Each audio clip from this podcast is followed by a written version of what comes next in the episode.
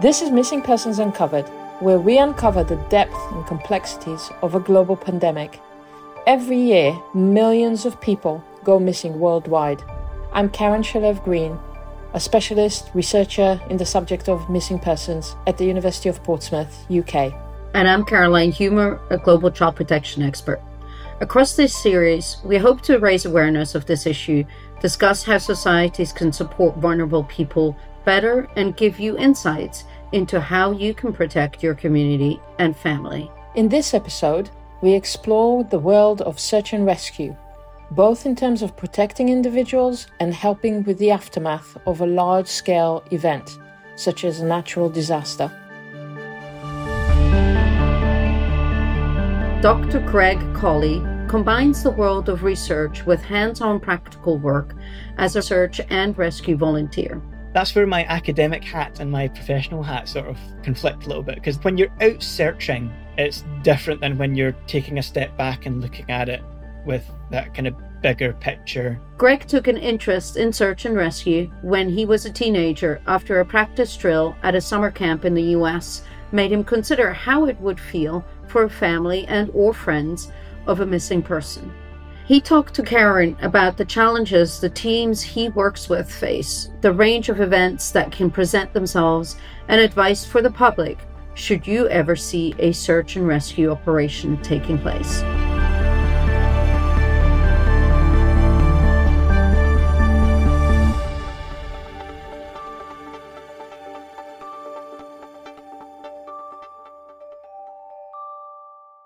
Craig has something of a dual journey in research and in academia, and it was his academic side that actually brought him to Karen's door.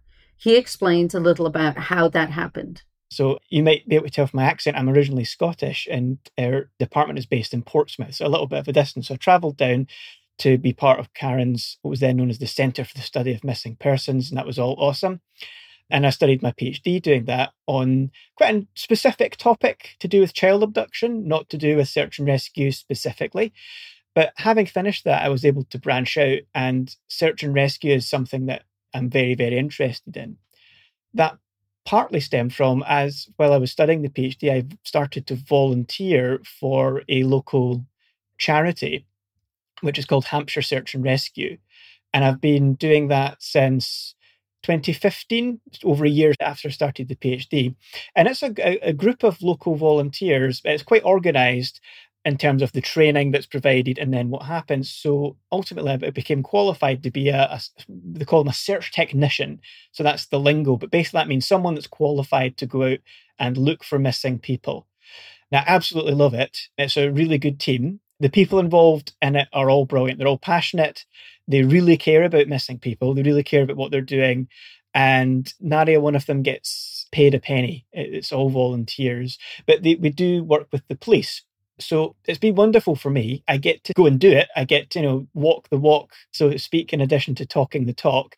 I get a first hand look at the police dealing with missing people, the charity dealing with missing people. And that has helped inform the, the research that I've been doing academically. I do like theory and that kind of thing, but I also like for things to be applied and be real and feel real. And I think it adds a bit of legitimacy to what I'm doing and that I understand what people are going through. And I'm pleased to say there are more and more people that are from the search and rescue world who are starting to do research and apply that knowledge as well. So I thought we can divide this this session to talk about two types of missing that even though we're exposed to it but we don't necessarily think about it. And one side of it is the day-to-day disappearances that a lot of our sessions are focused on.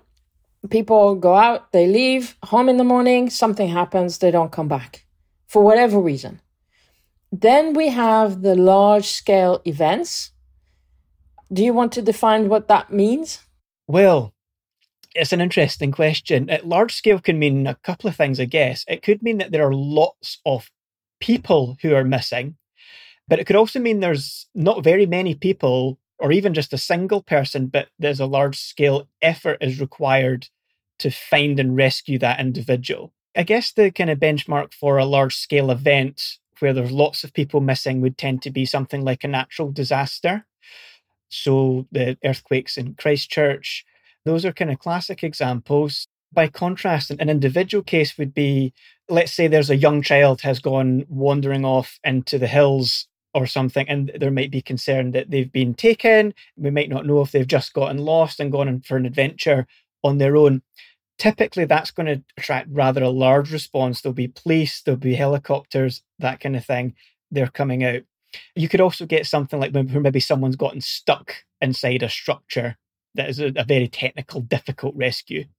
And that could be an example of that. They're all quite complicated and they all require pretty different levels of response.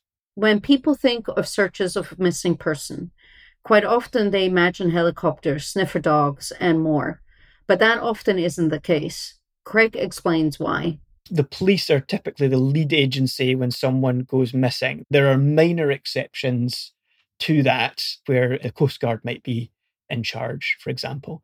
But the police will make an assessment, they'll do a risk assessment, they'll determine how much danger is this person in, how concerned are we about their welfare. And that determination is linked to the level of response that they are able to provide. And it's only at a certain level that they're able to even ask for search and rescue resources to be called out, is the term a call out would happen. If it's this sort of high risk case, they can, they don't always call upon various other resources, but those things come with a cost. They're not going to call out a helicopter, for example, if they think that someone is in an indoor location that's not going to make a lot of sense. They aren't going to call out sniffer dogs if they think the person is in a certain type of environment where sniffer dogs aren't particularly useful, and so on. In terms of the type of case and why one person would get this resource and someone else wouldn't, again, it kind of links to how worried the police are about this individual and what's happened to them. This is different again if there's someone's lost up in the mountains. So I guess there's another distinction, and that is people who are missing. We use the umbrella term missing, but there are also people who are lost and want to be found, and that would be more your your people who are going up mountaineering, a fog's come down and they don't know where they are anymore, they've gotten lost. We see lots of cases where people have they just had an accident, they've fallen off something. It could be that they've gone out not anticipating how difficult mountaineering would be in those cases, that's when you send up teams of mountaineers, mountain search and rescue, who have the correct training, ropes, uh, particular equipment. But even then, a helicopter might not be appropriate. You mentioned before the volunteers and police. So, who does what and how does that relationship work? Actually, that there's another complication again. There are some sort of non official search and rescue organizations that sort of do go out unsanctioned, as it were, to look for people.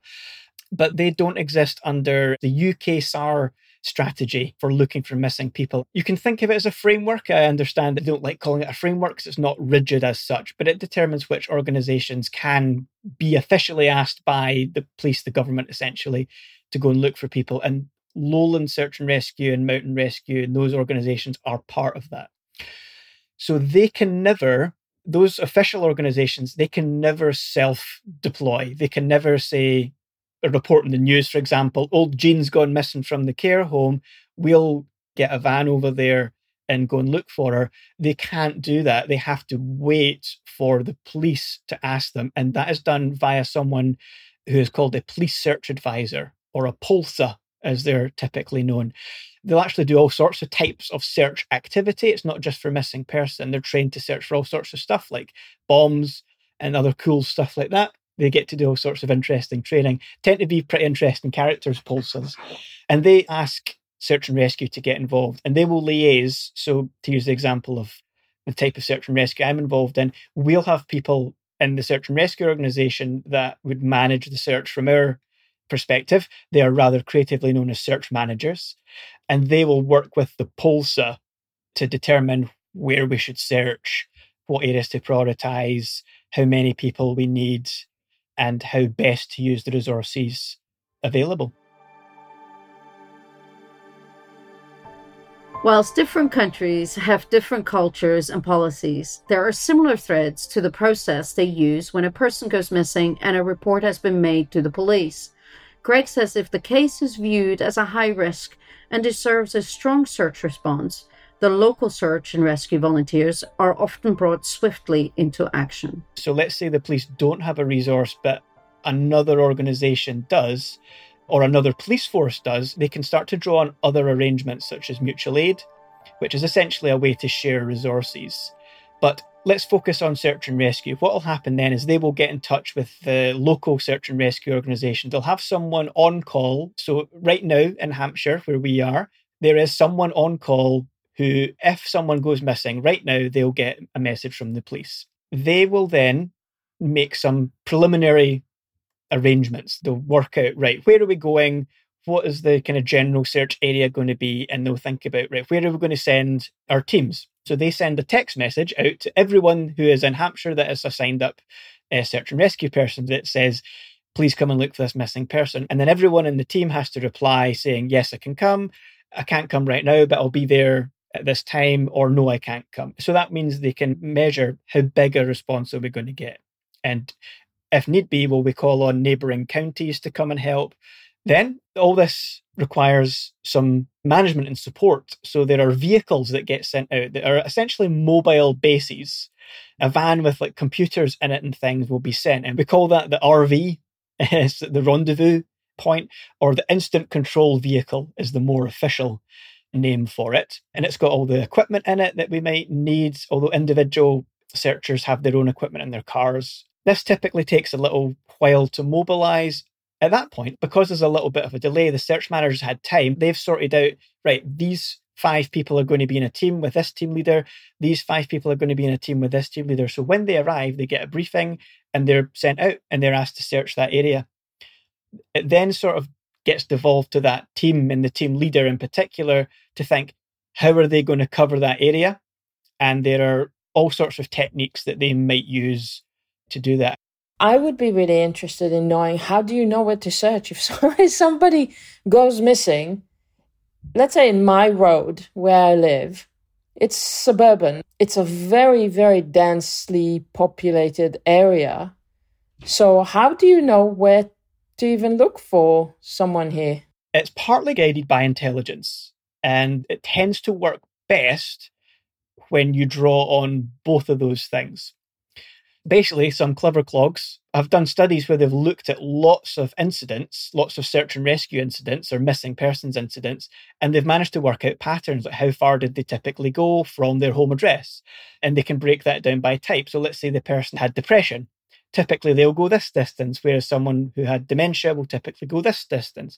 They might be found in these sorts of places. And that helps you prioritize the kind of places to look. Some of that is pretty straightforward, I would say, in terms of how they work it out. Basically, is they might be within this distance from the home, therefore draw a circle around the home and search as much of that as you can. But they do target it more and they form what we call search areas.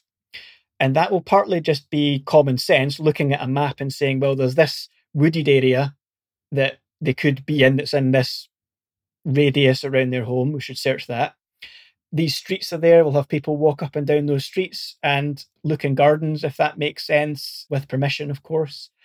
We, we try to be as careful as we can. People will look, be looking underneath cars and all that sort of thing just to cover all the bases, even though they're not particularly likely to be found in some of those places. So, does the approach to the search change depending on the individual? Is the approach different if the person is autistic compared to someone with dementia? The overall approach to searching is the same no matter who you're looking for, really. But with someone who has, let's say, mental health issues, that's where it helps to know a bit more about the person. Like, so what kind of thing is going on with that person? If we're being really careful, it's are they dangerous to themselves, to other people? And that means you might have to approach with a little bit of caution. It's quite tricky sometimes approaching someone. We use the term despondent in search and rescue, and that doesn't always mean that the person is suicidal, but it means that there's a concern that the person might hurt themselves. They're in a bad place. Often they're just going off to get a bit of space, but we're worried about what they might do. Approaching that sort of person requires quite a bit of tact. When you find them, you don't necessarily want to be making a huge fuss. At the end of the day, search and rescue are not police. You're not there to arrest anybody. If they want to stay missing, or stay away, you can encourage them to come back and explain the situation. But if they want to stay where they are, that is up to them. The police might decide they want to step in at that point if the person needs a bit more support and that they want to verify their well-being. That'll be quite different if the person has, let's say, dementia. Typically, they haven't willingly gone missing, they have more gotten misplaced. There are various terms around this. The leading term at the minute is that they're purposely wandering. They may have had a short term memory lapse and think that they're going off to work or something like that.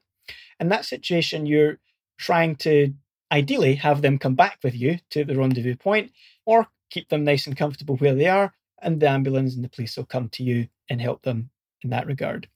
But, but because of what we know about some of these groups, we know they might have different needs when we find them. So with dementia, classically, they might not be wearing the appropriate clothing. Because of the way dementia works, people with dementia often take their shoes off. It increases the sensitivity that they then have in their feet so they can feel more. There's a bit of a myth around people with dementia that they can never walk far, but then we find they've walked miles. And sometimes that's because they've taken their shoes off or they've just decided today's the day. From your experience, both academically and professionally, as a volunteer, what are the key challenges to search and rescue? That's where my academic hat and my professional hat sort of conflict a little bit because when you're out searching, it's different than when you're taking a step back and looking at it with that kind of bigger picture. When you're out searching, there are lots of things going on, but the challenges are around that kind of just getting there, making sure it's all going as planned. One of the things that can be a little difficult is managing the public's expectations about what can be achieved and about what we're doing. So, as mentioned, there sometimes is a little bit of downtime in a search where there's planning going on, and it doesn't necessarily then make sense. Often we're asked to congregate in a car park because there's parking for everyone they've driven to the place. And there may be a, a, short time where the teams are waiting to be given instructions, and it doesn't make sense to just have them randomly look around. But sometimes the public thinks, well, what they're doing, they're just standing there, get out there and do something. So for that reason, we do try and get out as quickly as possible, but also use the resources meaningfully. Something that we see, and this is where my research hat goes back on a bit, we, we did do a study about what kind of things people stop doing search and rescue for are. One of the main things is you feel a bit guilty often as someone who can search if there is a call and you can't go you then maybe start to compare yourself to, oh, this other person, they go all the time, and I, I've only gone to one or two recently. There is a little bit of pressure applied by the organization because there is an expectation that you will attend a certain number of things. There's a really, really interesting study about search and rescue culture, and that you're never allowed to call yourself a hero in the search and rescue literature. That is a big taboo. It's a label that the team, once you've done enough, you've, you've shown that you're committed, that they kind of apply to the members, but there's an expected level of humility within the search and rescue community, which I've always found quite interesting. And when a loved one goes missing, the helplessness for the family can be horrendous. Karen asked Craig what role families can and should have in that process. The family do often want to be involved in the search and they're often present at the rendezvous point. Now, that's quite a big challenge. Search and rescue, some of the language, uh, it's, it's in a kind of policing circle, emergency response circle. So the language used can be quite direct. And externally, it could maybe even look unsympathetic. It's not. Uh, I would stress it absolutely is not. But for example, the person is sort of depersonalized, they're called the MISPER, shorthand for missing person. And a family member hearing that may not like it. The other thing that is a big risk for the family and the search team is that if the person is found and it's not a good outcome, they've, they've been found deceased, which sadly does happen, that is something that we try and transmit quietly wherever possible. The radios can be quite loud, and you don't want to have over the radio, we, we, we've found a body, and the family standing 10 feet away. That's horrible. So we have to really, really carefully manage that sort of thing. Can the police, or does the police sometimes tell families don't go to this area because we're focusing there? Because obviously there's an element of possible contamination or forensic in case there's uh, a concern of a crime. I'm not aware of the police outright saying you cannot go here. They may well do behind the scenes, but they certainly do, as you suggest, there of trying to direct community efforts, family efforts away. Anecdotally, I have seen some searches where there have been quite a large public interest in going to look in a certain area, but it's been such a large response, it would essentially disrupt the official search and rescue effort. And having lots of people out and about can actually make some of our resources less effective. If someone goes missing in a wood, a woodland is somewhere where there wouldn't be many people walking around, so a scent's going to stand out, and the dog's a really good resource.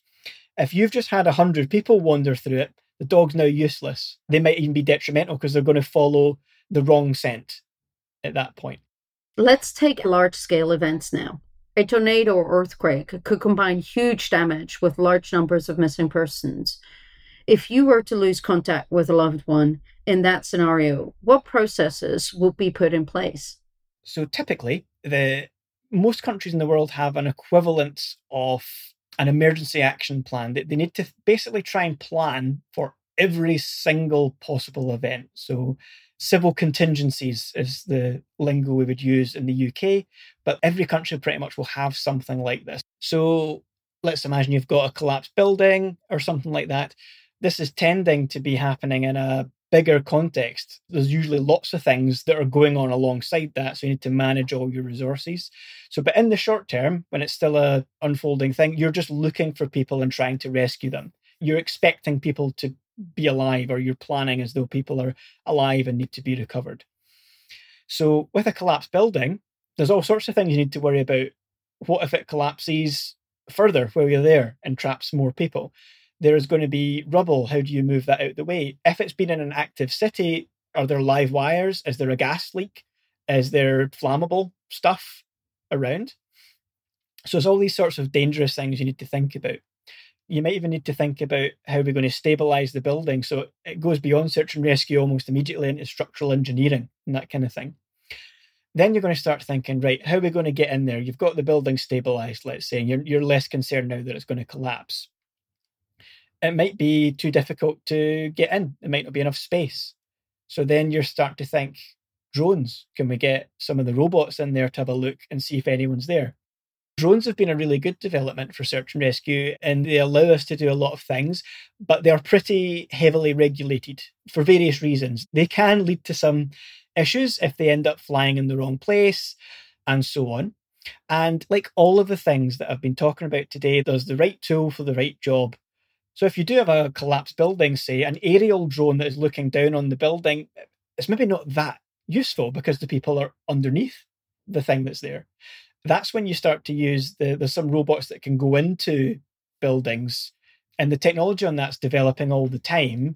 They've now got robots that are like kind of little snakes that can go into cracks and they're incredible because they really reduce the risk that people are putting themselves into to get into a building on top of all this, when you get a large scale response, you've got effectively an army of people. You've got to feed them, you've got to provide power. The first thing that goes typically in a big disaster is power. So you need to bring in the internet again, you need to have generators. It can all be very challenging. One of the things we see there that is a bit of an issue that I, I touched on a little bit earlier when we talked about more local search and rescue is what the public expects. They see the helicopters come in, they see the search and rescue guys turn up, and they think, that's it. It's solved. These guys are going to save the day immediately. Often it, it's longer term.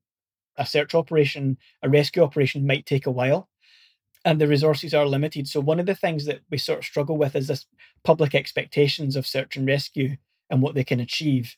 And what we've kind of seen is if the search and rescue people turn up and it's not some kind of magical resolution, the public's trust in them and the future is then kind of damaged. So something that's been worked on quite a lot in the emergency response sector is trying to think about com- the community's understanding of what search and rescue does. And then on top of that, like the community resilience. So what can we teach people? Well, well, what can they expect if there is a disaster? What can they do? How can they stay safe? You don't want them charging into buildings either. So a lot of it at the minute it's about outreach and education you touched on public expectation, and what would you say are the main things for our listeners to be mindful of, just to take away and expect, I guess, more realistically about search and rescue?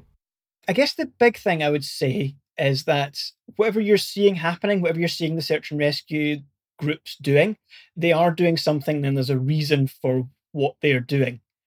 So do bear with them.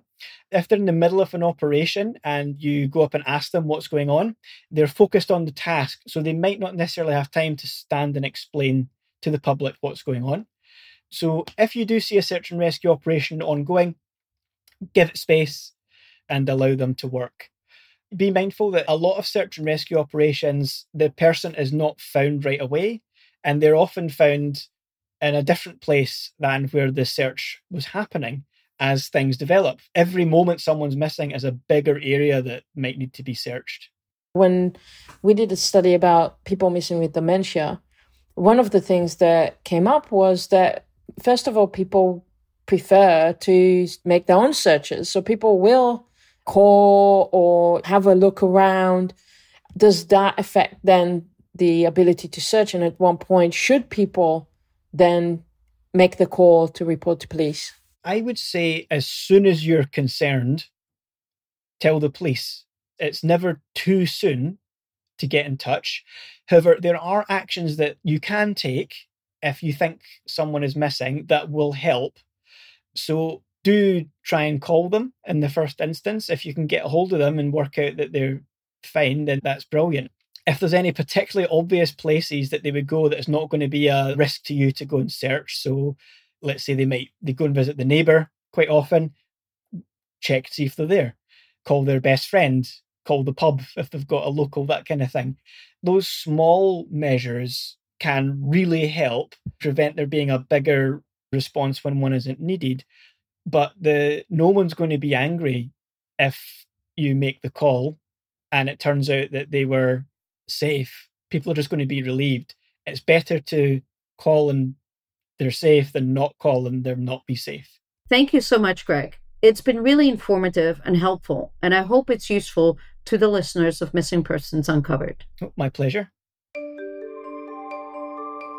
Thanks for joining us for this episode of Missing Persons Uncovered. We hope you join us next time.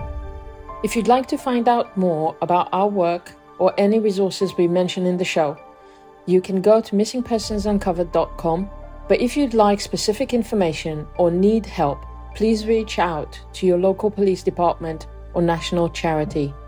I'm Karen Shalev Greene. And I'm Caroline Humer. Thanks you for listening to Missing Persons Uncovered. We'll speak again next time.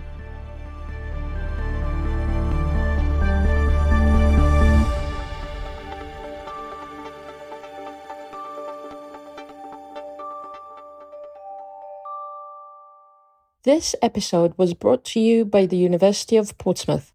You can find out more about how their research is changing our world for the better and supporting projects like this at port.ac.uk slash research.